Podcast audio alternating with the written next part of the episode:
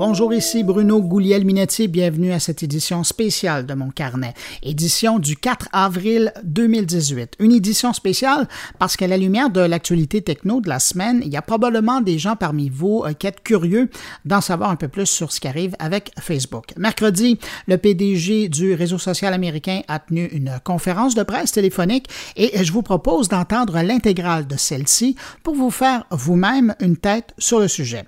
Tout y passe, l'affaire Cambridge Analytica, bien sûr, la responsabilité de Facebook dans cette histoire, le futur de Zuckerberg comme PDG de Facebook et évidemment ben, ce que l'entreprise va faire concrètement dans le domaine de la protection des données aujourd'hui et dans l'avenir.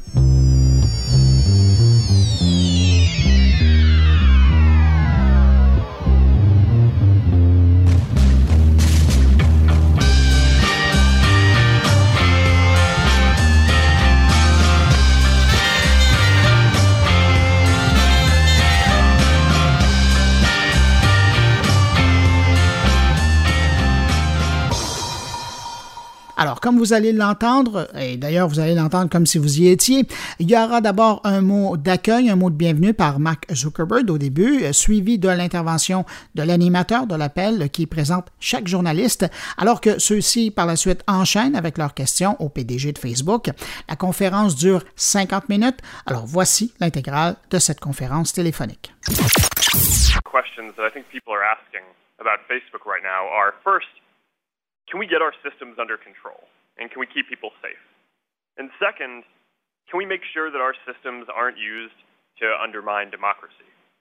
And I'll talk about both of those for a moment and the actions that we're taking to make sure that the answers are yes. Uh, but I want to back up for a moment first. We're an idealistic and optimistic company. And for the first decade, we really focused on all the good that connecting people brings. And as we rolled Facebook out across the world, you know, people everywhere got a powerful new tool for staying connected, for sharing their opinions, for building businesses. Families have been reconnected. People have gotten married uh, because of these tools. Social movements and marches have been organized, included just in the last couple of weeks. And tens of millions of small businesses now have uh, better tools to, to grow that previously only big companies would have had access to. But it's clear now that we didn't do enough we didn't focus enough on preventing abuse and thinking through how people could use these tools to do harm as well. And that goes for fake news, uh, foreign interference in elections, hate speech, in addition to developers and data privacy. We didn't take a broad enough view of what our responsibility is, and, and that was a huge mistake. It was, it was my mistake. So now we have to go through every part of our relationship with people and make sure that we're taking a broad enough view of our responsibility. It's not enough to, to just connect people. We have to make sure that those connections are positive and that they're bringing people closer together. It's not enough to just give people a voice. We have to make sure that people are not using that voice to hurt people or to spread disinformation. And it's not enough to give people tools to sign into apps. We have to ensure that all those developers protect people's information too. And it's not enough to have rules requiring they protect the information. It's not enough to believe them when they tell us they're protecting information. We actually have to ensure that everyone in our ecosystem protects people's information. So across every part of our relationship with people, we're broadening our view of our responsibility from just giving people tools to recognizing that it's on us to make sure that those tools are used well. All right, now let me get into a, into a few specifics for a moment. You know, with respect to getting our systems under control, a couple of weeks ago I announced that we were going to do a full investigation of every app that had a large amount of people's data before we locked down the platform, and that we'd make further changes to restrict the data access that developers could get. Ime Archibong and Mike Schroepfer followed up with a number of the changes we're making, uh, including requiring apps that you haven't used for in a while to get your authorization again before querying for more of your data. Uh, and today, we're following up further and restricting more APIs like groups and events. And the basic idea here is that you should be able to sign into apps and share your public information easily, but anything that might also share other people's information, like other posts and groups you're in or uh, other people going to events that you're going to, uh, those should be more restricted. So I'm going to be happy to take any questions about what we're doing there in, in a minute. I also want to talk for a moment about elections specifically yesterday we took a, a big action uh, by taking down Russian IRA pages uh, targeting their home country. And since we became aware of this activity, uh, their activity after the 2016 U.S. elections, uh, we've been working to root out uh, the IRA and protect the integrity of elections around the world. And since then, there, there have been a number of important elections that we focused on. A few months after the 2016 elections, there was the French presidential election, and leading up to that, we deployed some new AI tools that took down more than 30,000 fake accounts.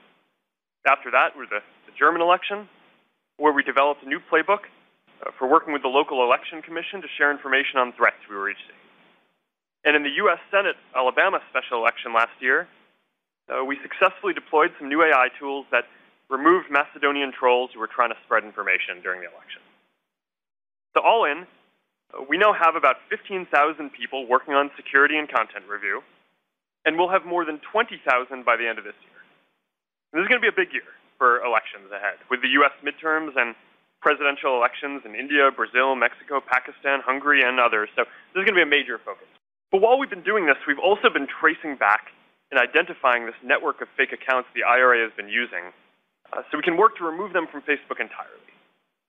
So this was the first action that we've taken against the IRA in Russia itself, and it included identifying and taking down Russian news organizations that we determined were controlled and operated by the IRA. So we have more work to do here, and we're going to continue working very hard to defend against them. All right. So that's my update for now. Uh, we expect to make more changes over the coming months, and we'll keep you updated. And now let's, let's take some questions. We will now open the line for a question and answer session. Please limit yourself to one question per person. To ask a question, press star followed by the number one. Your first question comes from the line of David McCabe from Axios. Hello, everyone. Uh, Given that Colin testified, I mean, just last year, and, and more has come out since then, and given that the numbers at the time around the IRA operation changed so drastically, why should lawmakers, why should users uh, trust that you're giving them a full and accurate picture now? Of, of the IRA, I mean, I, I think that there is going to be more content that we're going to find over time. I mean, as long as there are people employed in Russia who have the job of trying to find ways to exploit these systems, this is going to be a never-ending battle. You never fully solve security. It's an arms race.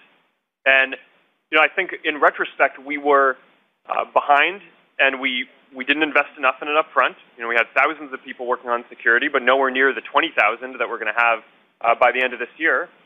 Um, so I'm confident that we're making progress against these adversaries. But uh, but they're very sophisticated, and it would be a mistake to assume that you can ever fully solve a problem like this, or like that they're ever just going to give up and, and stop trying to uh, do what they're doing.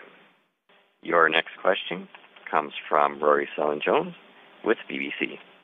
You, back in November 2016, when you could say this crisis began, dismissed as crazy the idea that uh, fake news could have swung the election.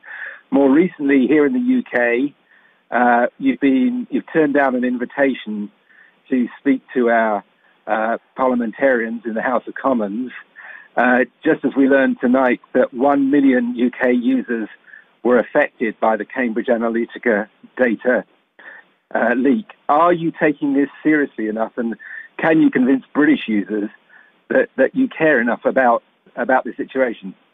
Yes.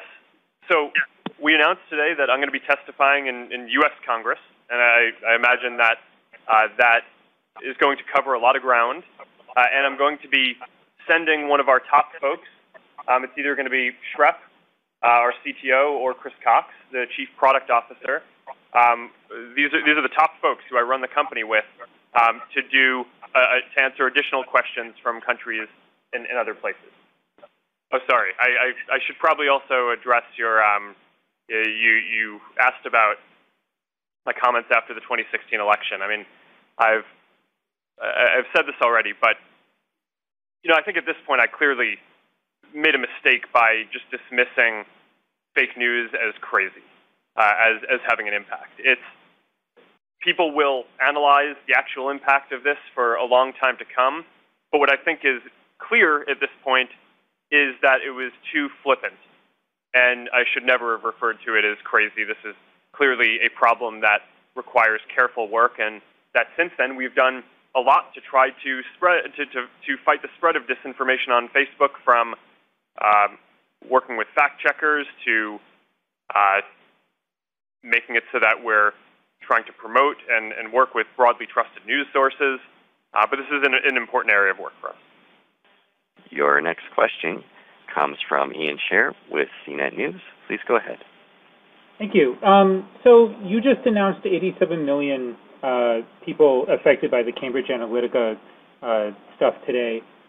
How long have you known this number was affected? Because the 50 million number has been out there for quite a while. I know you guys weren't specifically saying that, but it feels like the data just keeps changing on us, and you know that we're not getting a full forthright view of what's going on here. So we only just finalized our understanding of the situation in the last, I think, couple of days on this, and the and, and as you said, I mean, we didn't put out the 50 million number. Um, I think that, that that came from from other parties in this. Um, we wanted to wait until we had the full understanding, and just to give you the the complete picture on this, you know, we don't have logs going back for when exactly um, Kogan's app queried for everyone's friends. So what we did was basically constructed what the maximum possible friend list is that people could have had over the time and assumed that Kogan queried each person at the time when they had the maximum number of, of people or connections that, that would have been available to them. Um, and that's where we came up with this 87 million number. So we wanted to take a broad view that is a conservative estimate. Um, I, am I'm, I'm quite confident, given our analysis, that it is not more than 87. Um, it very well could be less, but we wanted to put out the maximum that we felt that it could be as, as soon as we had that analysis done. Your next question comes from David Ingram from Reuters. Please go ahead. Hi, Mark. Um, I'm wondering if you can address um, the audits that you're doing for um, third-party app developers, and specifically, I hear what you're saying about taking a broader view now of the company's responsibility, but why weren't there audits um, of the use of the social social graph API done years ago, back 2020, the 2010 to 2015 period? Well, in retrospect, I think we clearly should have been doing more all along. But uh, just to speak to how we were thinking about it at the time, as just a matter of explanation, I'm not trying to defend this now, um, is, you know, I think our view in a number of uh, aspects of our relationship with people was that our job was to give them tools and that it was largely people's responsibility how they chose to use them. Um, so whether that's tools on how to share your voice, tools on how to log into apps and bring your information to them. Um, you know, I think it was wrong in retrospect uh, to, to, to have uh, that limited of a view, but the, the reason why we acted the way that we did was because I think we viewed that when someone chose to share the data and then the platform acted in the way that it was designed um, with this personality quiz app, that uh, our view is that yes, Kogan um, broke the policies and he broke people's expectations uh, but also that people chose to share that data with him. Now, I think today, given what we know, um, not just about developers, but ac- across all of our tools and just across, across you know, what our place in society is, is such a big service that's so central in people's lives, I think we understand that we need to take a broader view of our responsibility. And that we're not just building tools, but we need to take full responsibility for the outcomes of how people use those tools as well. So that, that at least is why we didn't do it at the time. But I think knowing what I know today, um, clearly we should have done more, and, and we will going forward. Your next question comes from the line of Cecilia Kang from the New York Times. Please go ahead. Hi, thanks for taking my question. Um, Mark, you have indicated that you could be comfortable with some sort of regulation, and I think you alluded to potentially like political ads. I'd like to ask you about privacy regulations that are about to take um, form or take um, effect in Europe, GDPR, would you be comfortable with those types of data protection regulations in the United States and indeed for your global users? Thank you. Uh, so overall, I think regulations like the GDPR are very positive.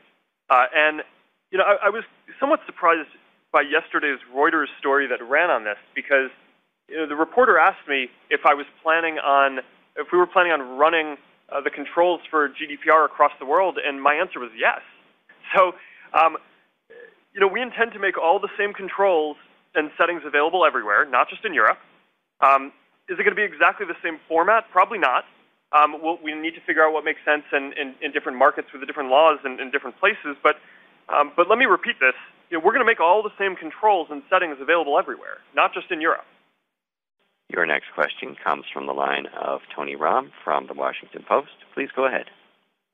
Hey, everybody. Thanks for doing this. Uh, so, in the blog post, you guys acknowledged that profile information had been scraped by malicious actors. Uh, who are these actors? Are they political organizations like Cambridge or others? Uh, and given that, do you believe that this was all in violation of your 2011 settlement with the FTC? Thanks. Yeah. So, I mean, to, to take a step back on this, all of the changes that I think we that we announced today were about ways that we built tools that were useful to a lot of people in sharing information or connecting with people, but that we basically felt like the amount of information that um, potential bad actors could get, or um, or, specific folks who, who we who we've observed could potentially misuse this. So, um, so whether that's you know the changes around groups or, or or events where you know it's it's not unreasonable to have an API where someone can bring um, their the activity in a group to a, an app and, and be able to interact with that in a group uh, in, in, an external app, uh, we still wanted to shut that down because we felt like uh, that's just there were too many apps and too many folks who had who, who would have had access to, to other people's content, and that w- that would be problematic. So it's a similar situation with um, with search, you know. And what we found here is we built this feature, and it's it's very useful. There are a lot of people who are using it up until when we shut it down today uh, to look up the people who uh, they want to add as friends but ha- don't have as friends yet, right? Especially in, in places where uh, there are languages where it makes it it's easier to type in a, a, phone number or a number than it is to type in someone's name, or where a lot of people have the same name, so um, it's helpful to have a unique identifier to disambiguate. But I think what was also clear is um, is is that the methods of, of rate limiting this, um, you know, weren't able to prevent malicious actors who cycled through hundreds of thousands of different IP addresses and did a, a relatively small number of queries for, um, for, for each one. So given that and what we know today, it just makes sense to shut that down. Um, you know, you asked about the FTC consent order. Um, you know, we've worked hard to make sure that we comply with it, but I think the reality here is that we need to take a broader view of our responsibility uh, rather than just the legal responsibility. So, you know, we're focused on, on doing the right thing and making sure that people's information is protected. And we're doing the investigations, we're locking down the platform, et cetera. And I think that our responsibilities to the people who use Facebook are uh, are greater than, than just what's written in that order, and that's what the, the standard that I want to hold us to. Your next question comes from the line of Hannah Kuchler with Financial Times. Please go ahead. Hi, Mark. Thanks for hearing our question. Um, so investors have raised a lot of concerns about whether this is the result of corporate governance issues at Facebook. Has the board discussed whether you should step down as chairman? Uh, not that I'm aware of. Your next question comes from the line of Alexis Madrigal with The Atlantic. Please go ahead. Hey, so you know, every company, big and small, balances the service they provide with the needs of the business. And so my question is, especially in light of, you know, Boz's post um, and your rethinking of Facebook's responsibility, have you ever made a decision that benefited Facebook's business but hurt the community? You know, let, let, I'll answer your question, but first, because you brought up Boz's post, let me just take a moment to make sure that everyone understands that. You know, I disagreed with that at the time. I disagree with it now. I don't think that it stands for what most people inside the company uh, believe. If you if you looked at the comments on that thread when he initially wrote it, um, it was almost it was massively negative. So I, I just think that's an important point to to, to set aside. Um, in terms of the, the, the questions that you asked, balancing stakeholders. You know, the, the thing that, that I think makes our our product challenging to manage and operate Sorry. are not the trade-offs between people and the business. I actually think that those are quite easy because over the long term, the business will be better if you serve people. So I just think it would be nearsighted to focus on short-term revenue over over what value to people is, and I don't think we're that short-sighted. The, all the hard decisions that we have to make are actually trade-offs between people, right? And and one of the big differences between the type of product that we're building, which is you know why I refer to it as a community, and what what I think some of the specific governance challenges that we have are are that different people who use Facebook have different interests, right? Some people um, want to uh, share political speech that they think is um, is valid, and other people feel like it's hate speech. And and then the, the questions. I mean, people ask us, okay, well, are you just leaving that up because you want um, because you want people to be able to share more? I mean, these are real values questions and trade-offs, right? Between free expression on the one hand, um, making sure that it's a safe community on the other hand, and making sure that we get to the right place. And and we're doing that in an environment that's not static right? So the social norms are changing continually, and they're different in every country around the world. So getting those trade-offs right is is hard, and we certainly don't always get them right. Um, but to me, that's the hard part about running this company, not the trade-offs between people and the business. Your next question comes from the line of Alyssa Newcomb from NBC News. Please go ahead. Hi, Mark. Uh, you said you've clearly made some mistakes in the past, and I'm wondering, do you still feel like you're the best person to run Facebook moving forward? Yes. I, I mean, I think life is about learning from the mistakes and figuring out what you need to do to move forward. And you know, a lot of times people ask, you know, what are the big, what are the mistakes that you made early on starting the company, or what would you try to do differently.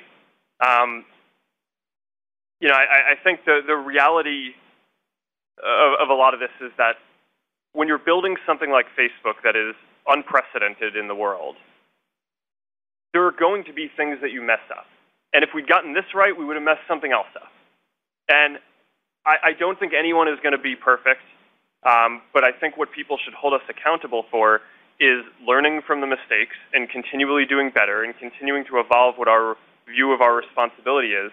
And at the end of the day, whether we're building things that people like and that make their lives better. And I think that it's important to not uh, lose sight of that through all this. You know, I, I'm the first to admit that we didn't take a broad enough view of what our responsibilities were. But I, I also think it's important to keep in mind that there are billions of people who love the services that we're building because they're getting real value and being able to connect and build relationships on a day-to-day basis. And uh, that's something that I'm really proud of our company for doing, and, and I know that we're going to keep on doing that. Your next question comes from Josh Constine from TechCrunch. Please go ahead. Thank you. Uh, during today's disclosure and announcements, it, uh, Facebook explained that the account recovery and search tools using email and phone number could have been used to scrape uh, information about all of Facebook's users. When did Facebook find out about this scraping operation? Uh, and if that was before a month ago, why did Facebook not inform the public about it immediately? Um, we we looked into this and understood it more over the last few days as part of the audit of our overall system. And you know, everyone has a setting on Facebook that controls, it's, it's right in your privacy settings, that controls whether people can look you up by your contact information. Um, most people have that turned on, and that's the default. But a lot of people have also turned it off. Um, so it's not quite everyone, but certainly the potential here would be that um, over the period of time that this feature has been, has been around, people have been able to um, have been able to scrape public information right? I mean, the, the, the information that you, you can, you, if you have someone's phone number, you can put that uh, in, and then you can get, you know, a link to their profile, which pulls up public information. So I certainly think that that um, it, it is reasonable to expect that if you had that setting turned on, that at some point in the last several years, um, someone has probably accessed um, your public information in this way. Your next question comes from the line of Will Oremus from Slate Magazine. Please go ahead. Hi. Thanks very much for doing this. Um, thanks very much for doing this. You run a company that relies on people being willing to share data uh, that, that is then used to target them with ads. We also now know that it can be used in more manipulative ways or ways they don't expect. We also know that you've been protective of your own privacy in certain ways. Uh, you acknowledge that you put tape over your webcam at one point. I think you bought the lot surrounding one of your homes um, to, to, get more privacy. I'm curious, what other steps you personally take to protect your privacy online? Do you use an ad blocker? Uh, as a user of Facebook, would you sign up for apps like the, the personality quiz that folks signed up for? Thanks very much for having this. I mean, I certainly use a lot of apps. So, I mean, I don't know if I use that one specifically, but it's, um, but yeah, I mean, I'm, I, I'm a power user of the internet here. Um, I mean, I think it's uh, in order to protect privacy. I mean, I would just advise that people follow a lot of the best practices around security. Turn on two-factor authentication. Change your passwords regularly. Um, you know, don't have your your um, response or the the password recovery tools be information that you make publicly available somewhere. Um, you know, all all the basic practices, and then you know, just look out and understand that actually most of the attacks are going to be social engineering um, and not necessarily um, people trying to uh, break into into security question, uh, uh, security um, systems. For Facebook specifically, you know, I think one of the things that we need to do, and that I hope that more people look at, are, are just the privacy controls that you have. You know, I think, uh, especially leading up to uh, the GDPR uh, event, you know, a lot of people are asking us, okay, are you going to implement all those things? And my answer to that is we've had most of, uh, almost all of, of, what's in there implemented for years around the world, not just in Europe. Um, so to me, the fact that a lot of people may not be aware of that um, is an issue that I think we need to do a better job of putting those tools in front of people and not just offering them. Uh, and I would encourage people to, to use them and, and make sure that they're comfortable with how their information is used on our services and others. Your next question comes from the line of Sarah Frier from Bloomberg. Please go ahead. Hi, Mark. There's broad concern that these audits for developers won't actually work, that the data that users gave to third parties years ago could be anywhere by now. What results do you hope to achieve from the audits, and what won't you be able to find? Yeah, it's a good question. You know, no measure that you take on security is going to be perfect, but a lot of the strategy has to just involve changing the economics of potential bad actors to make it not worth doing what they might do otherwise. So, you know, I, I think you're right that we're not going to be able to go out and necessarily find every single um, bad use of data. But what we can do is make it um, a lot harder for, for folks to do that going forward. Um, change the calculus on anyone who's considering doing something sketchy going forward. Um, and I actually do think we will be able to uncover a large amount of bad activity um, of what exists, and we will be able to go in and do audits and ensure that people go get rid of that data. Your next question comes from the line of Steve Kovach from Business Insider. Please go ahead. Hi. Has anyone been fired related to the Cambridge Analytica issue or any other data privacy issue? Um, I, I, have not, uh, for, due, due, to the Cambridge Analytica situation yet. But I mean, we're we're I think we're still working through this. But look, at the end of the day, this is my responsibility, right? So I mean, there have been a bunch of questions about that, but you know, I started this place, I run it, I'm responsible for what happens here.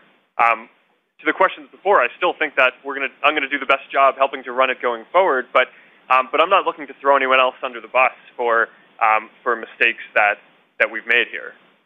Your next question comes from the line of Nancy Cordes from CBS News. Please go ahead. Hi there. Thank you so much for uh, taking the questions. Your critics say, look, Facebook's model. Your critics say, look, Facebook's business model depends on harvesting personal data. So how can you ever fully reassure users that their information isn't going to be used in a way that they don't expect? Well, I think we can certainly do a better job of explaining what we actually do. But there are many misperceptions around what we do that that I think we haven't succeeded at clearing up for years.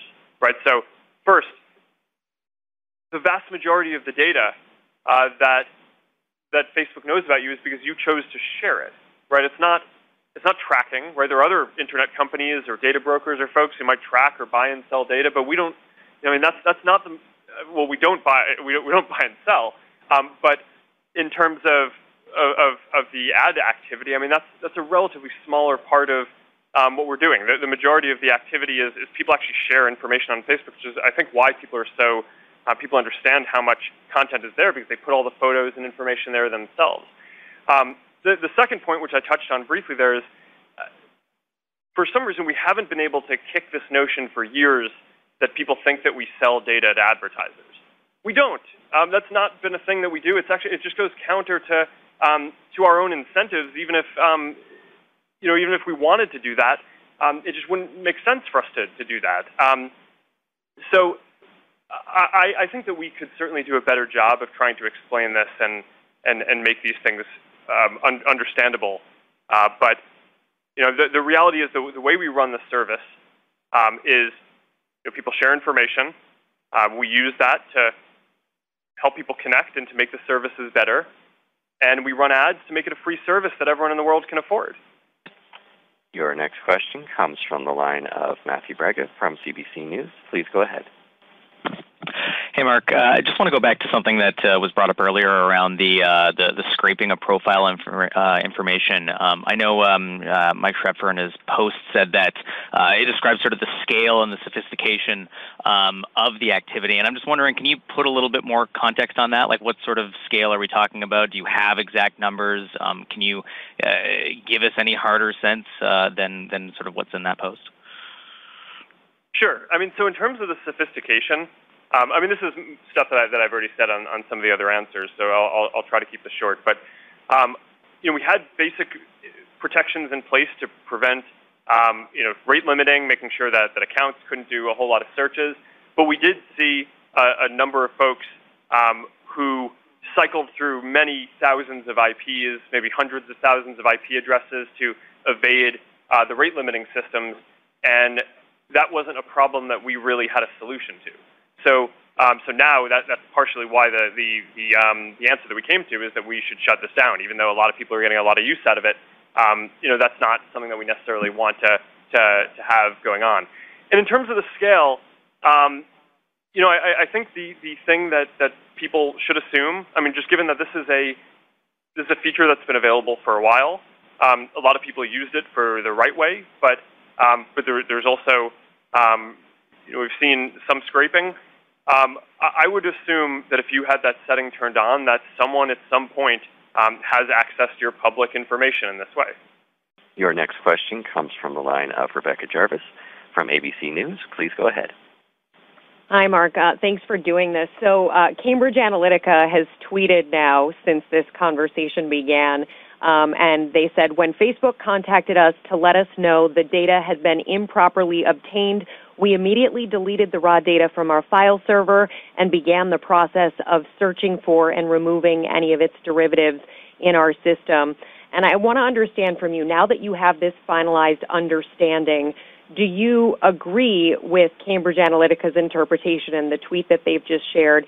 And will Facebook be pursuing legal action against Cambridge Analytica? I don't know that.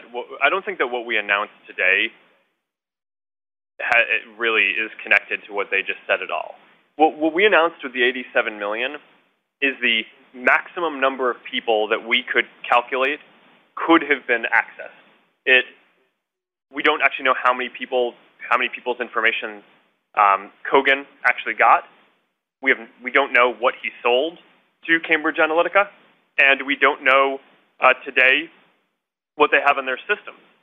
What we have said and what, what they've agreed to is to do a full forensic audit of their systems so we can get those answers.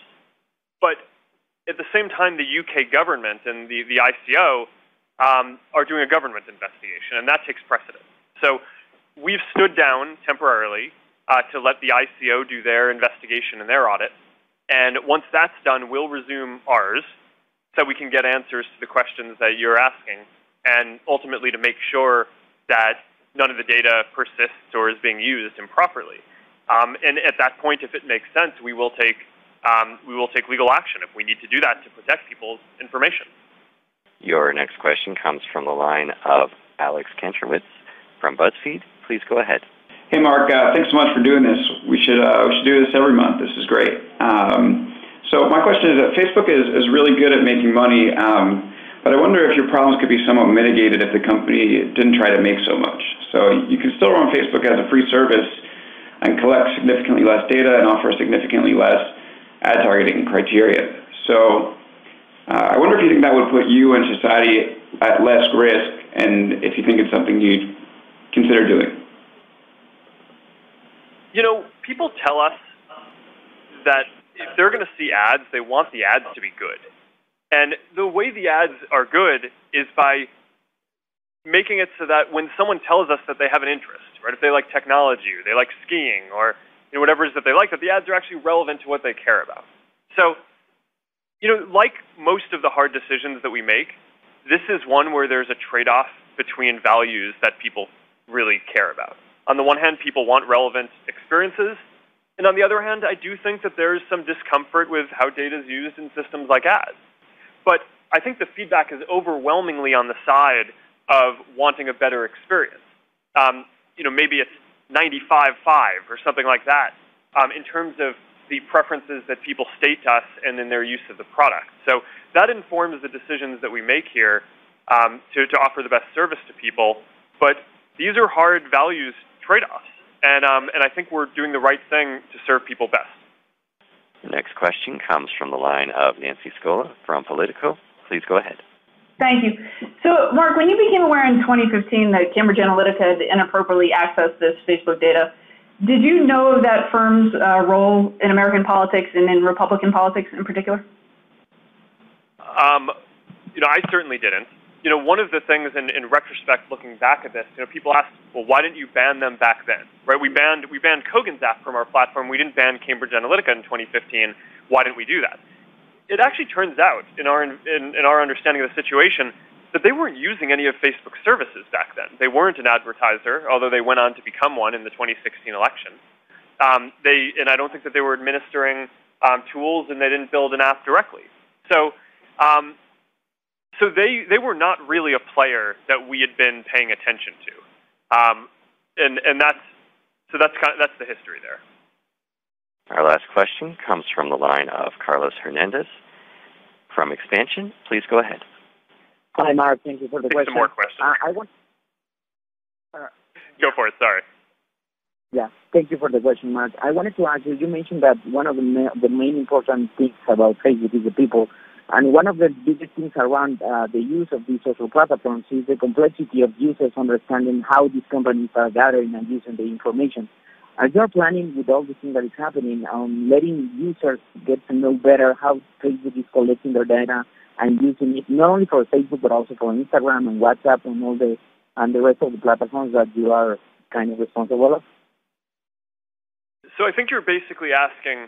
The systems are complicated, right? And there's a lot going on. How do people understand what's going on? Right? Did, did I, I, is that a good summary of, of what what you want me to speak to here? I don't know if you can answer that, so I so I'll just go. Um, it's um, you know, I think we need to do a better job of explaining the principles that the service operates under. But I mean, the main principles are, you know, you have control of everything you put on the service. Most of the content that Facebook knows about you, it's because you chose to share that content with your friends and put it on your profile. Um, and we're going to use data to make the services better, whether that's ranking newsfeed or ads or search or um, helping you connect with people through people you may know. But we're never going to sell your information. Uh, and and I think if we can if we can get to a place where where we can communicate that in a way that people understand it, then um, then I think we, we have a shot of distilling this down to a to a simpler thing. But um, but that's certainly not something that we've succeeded at doing historically. The we could take question. a few more questions if you want. I, I mean, it's go for ten more minutes or something. The next question comes from Kurt Wagner from Recode. Please go ahead. Hey, Mark. Uh, thanks for doing this. Um, you guys have uh, there's there's been the whole like delete Facebook thing that that went around a couple weeks ago. There's been advertisers who have said that they are you know either going to pull advertising money or, or pull their pages down altogether. I'm wondering if on the back end have you seen any actual uh, you know change in usage from users or uh, you know, change in ad buys from advertisers over the last couple weeks as a result of all this? I don't think there's been any meaningful impact that we've observed. But look, it's not good. I mean, like, you know, I don't want anyone to be unhappy with our services or um, or what we do as a company. So even if we can't really measure a change in, in in the usage of the product or or the business or anything like that, I mean, it still speaks to people's feeling like this was a massive breach of trust and that we have a lot of work to do to repair that. The next question comes from Fernando Santillanes from Milenio Television. Please go ahead. Hi, Mark. Uh, thank you very much for doing this. Um, there is a lot of concern in Mexico about the fake news. It says that uh, associating with media to download these fake articles is not enough. People in this election year, here in Mexico, we have this election year, uh, they are worried about that there are other apps, uh, other means that could cause that a candidate won manipulating the information. What to say to all the Mexicans this election year that here almost all internet users have a Facebook account and that they want to see a more active Facebook position to detect and download fake news. Thank you. This is important. So, you know, let me say two things. The, the first is that 2018 is going to be an important year for protecting election integrity around the world. There's the Mexican presidential election. There are big presidential elections in India and Brazil, um, as well as Pakistan and Hungary and a number of other countries, and the U.S. midterms, of course, too. Second, l- let me talk about how we're fighting fake news across the board right? Because there are really three different types of activity that require different strategies for fighting them, and I think it's important that people understand all of what we're doing here. So the, the three basic categories are there, there are economic actors, or basically spammers. The second are um, you know, governments trying to interfere in elections. So that's basically that's a security issue. And then the third is just um, you know, polarization and sometimes lack of truthfulness in you know what you describe as the, the the, the media, right? And in terms of you know people who are legitimately trying to get get their an opinion that they believe out there. So l- let me talk about each of these uh, briefly. So for economic actors, you know th- these are folks like uh, the Macedonian trolls who we uh, identified with AI tools leading up to the Alabama special election. What you know what these folks are doing is it's just an economic game. It's not ideological at all. They um, they come up with the most sensational thing they can, try to push it out to social media and the internet in order to get you to click on it. So that way you can make money. They can make money on ads. So if we just make it so that the economics stop working for them, uh, then they'll move on to something else. I mean, these are literally the same type of people who would have been sending you Viagra emails in the 90s, right? So you know we can we can attack it on both sides. You um, on the revenue side, you know, we make it so that um, that they can't run the Facebook ad network, right? And, and that's important because now they, they don't make as much money on, on that because the, the ad network works well for folks. Um, on the distribution side, we make it so that as we detect this stuff, it gets less distribution on newsfeed. So now it just stops being as worth it for them to, to do this, so they kind of go and, and do other stuff, and we're seeing that that's working. The, the second category are these national security type issues, right? So that's the Russian election interference. And that one, rather than treating like spammers, you treat as a security issue. And in order to solve that, what we need to do is identify the bad actors. It's actually less about the content um, because some of the stuff would have been legitimate speech had someone who is not um, a, a, a, bad actor been doing it. But people are setting up these large networks of, of fake accounts um, like the IRA had done. And what we need to do is just track that really carefully in order to uh, just be able to remove it from Facebook entirely. And what we're seeing is you know, the IRA and organizations like that are, are morphing, right? There are media organizations that are sanctioned news organizations in Russia that, you know, when we investigate this closely over time, we're able to basically prove are completely owned and are controlled and operated by, um, by the IRA. So we take them down and treat that as a security issue. The third category is, is about legitimate media, right? So that's, and in there, I think that there are a few different strategies. The, the first is um, doing more fact checking you know, to, to your question in Mexico, we recently launched our fact-checking initiative in Mexico specifically leading up to the election. That's an important uh, thing to do. Uh, we find that, you know, even though the fact-checkers aren't checking you know, millions of things a day, we can show them the highest volume things, and that can uh, both be used to show a, a, useful signal in the product um, and to help inform rankings, so we just show the, the, the stuff less to people if it's a hoax. But then even beyond that, even for stuff that's not just broad hoaxes, there's still a big polarization issue, which is that, um, you know, often even if someone isn't saying something false, they they kind of are cherry picking facts to tell one side of a story, and the aggregate picture ends up not really being true, even if um, the specific facts within it might be. And there, you know, I think the work that you need to do is about promoting broadly trusted journalism. The folks who, who people across society believe are going to take the full picture uh, and, and, and show um, and basically do a fair job and thorough job. So that's the newsfeed change that we made there, which, um, which I, I, think we've gotten relatively good feedback from uh, people using Facebook on, on that change and the quality of, of what they're seeing. So those three streams, I think if we can do a good job on each of those, we'll make a big dent in the problem, not only for the Mexican election this year, but across the world, and that's basically the roadmap that we're executing. Your next question comes from the line of Casey Newton from The Verge. Please go ahead. Uh, thank you. Uh, Mark, with respect to some of the measures you're putting into place to protect election integrity and, reduce the, fake news you just talked about, how are you evaluating the effectiveness of the changes you're making, and how will you communicate regarding any wins and losses in the run up to and aftermath of the next elections? So, one of the big things that we're working on now is a, a major transparency effort to be able to share the prevalence of different types of bad content.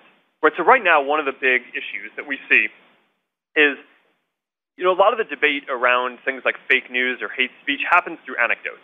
Right, people see something that is bad that shouldn't be allowed on the service, and they call us out on it, and frankly, they're right. It shouldn't be there, and you know, we should do a better job of taking that down. But what, what I think is missing from the debate today are prevalence of these different categories of bad um, content.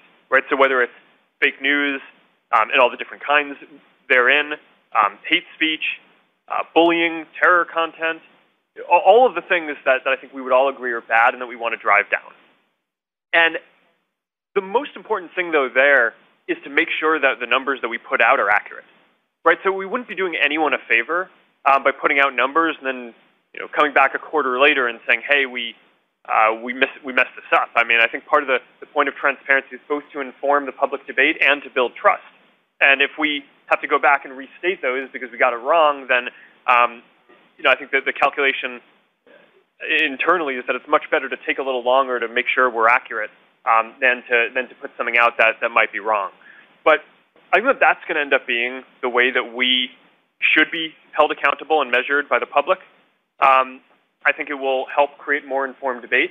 And my hope over time is that the playbook and scorecard that we put out will also be followed by other internet platforms so that way there can be a standard measure across the industry about how to measure these important issues.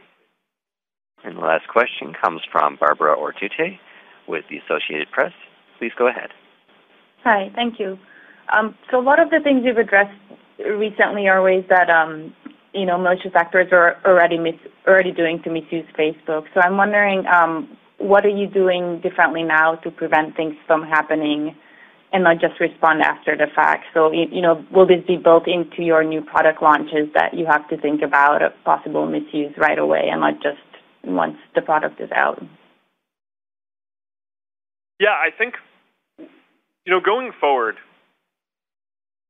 I think a lot of the new product development is already has already internalized this perspective of the broader responsibility that we need to take to make sure that our tools are used well. Um, and I, I, can give a few examples across uh, different work that we're that we're doing. But you know, right now, um, if you take the election integrity work, for example, you know, in 2016 we were behind where we wanted to be. Uh, we had a a more traditional view of the security threats. Right, we expected Russia and other countries to try to do phishing and traditional kind of security exploits, but uh, not necessarily the kind of misinformation campaign that they did. We were behind. That was a really big miss. So now we want to make sure that we're not behind again. So, you know, as I mentioned in my, my opening remarks earlier, you know, since then there was the French election, the German election. Um, you know, last fall there was the Alabama special election, and we've been proactively develop, developing AI tools to detect uh, trolls who were spreading fake news or, or foreign interference. And in the French election and the Alabama election, we were able to take down thousands of, of fake accounts. Um, so that's an example of, of proactive work that we're now doing to get ahead, which gives me confidence that, that on that kind of specific issue around election integrity, we're making progress. It's not that there's no bad content out there. I don't want to ever promise um, that, there, that we're going to find everything or that um, we've you know, beaten the enemies into submission because I don't think that's that they, they're still employed. They still have their jobs. We need to strengthen our systems. Um, but you know, across the different products and, and things that we're building, I do think we are starting to internalize uh, a lot more that we have this broader responsibility. And the last thing that I'll say on this is just that I, I wish that I could snap my fingers and, you know, in three months or six months have solved all of these issues. But I just think the reality is, given how complex Facebook is, and how many systems there are, and how we need to rethink our relationship with people and our responsibility there across every single part of what we do, um, I do think this is a multi-year effort. Now, that doesn't mean it's not going to get better uh, every month, right? I think it will continue to get better. I think part of the good news is we really started ramping up on this um, a year ago or more. So it's not we're not getting a cold start. We're probably a year into a massive three-year push. Um, my hope is that by the end of this year, um, we'll have turned the corner on, on a lot of these issues, and people will see that things are getting a lot better. Um, but these are just big. These are big issues. This is a big shift for us to um, to take a lot more responsibility for how each of the tools are used, not just the developer platform, not just fake news, not just elections, um, but everything. And it's it's going to take some time, and we're committed to getting that right, and we're going to invest and keep on working until we do. All right. Thank you all for, for joining today. Uh, we'll, what we announced today were some of the changes that, that I think we need to make. Uh, we're going to keep on looking for things. We're going to keep on finding more, uh, and we'll, we'll update you then. So uh, thanks for coming in uh, and, and, and, joining and, and talking to us about this, and we look forward to keeping you updated with our progress soon. This concludes today's conference call. You may now disconnect. Eh bien voilà, c'est tout pour cette édition spéciale de mon carnet. Je vous retrouve vendredi pour l'édition régulière. Au revoir.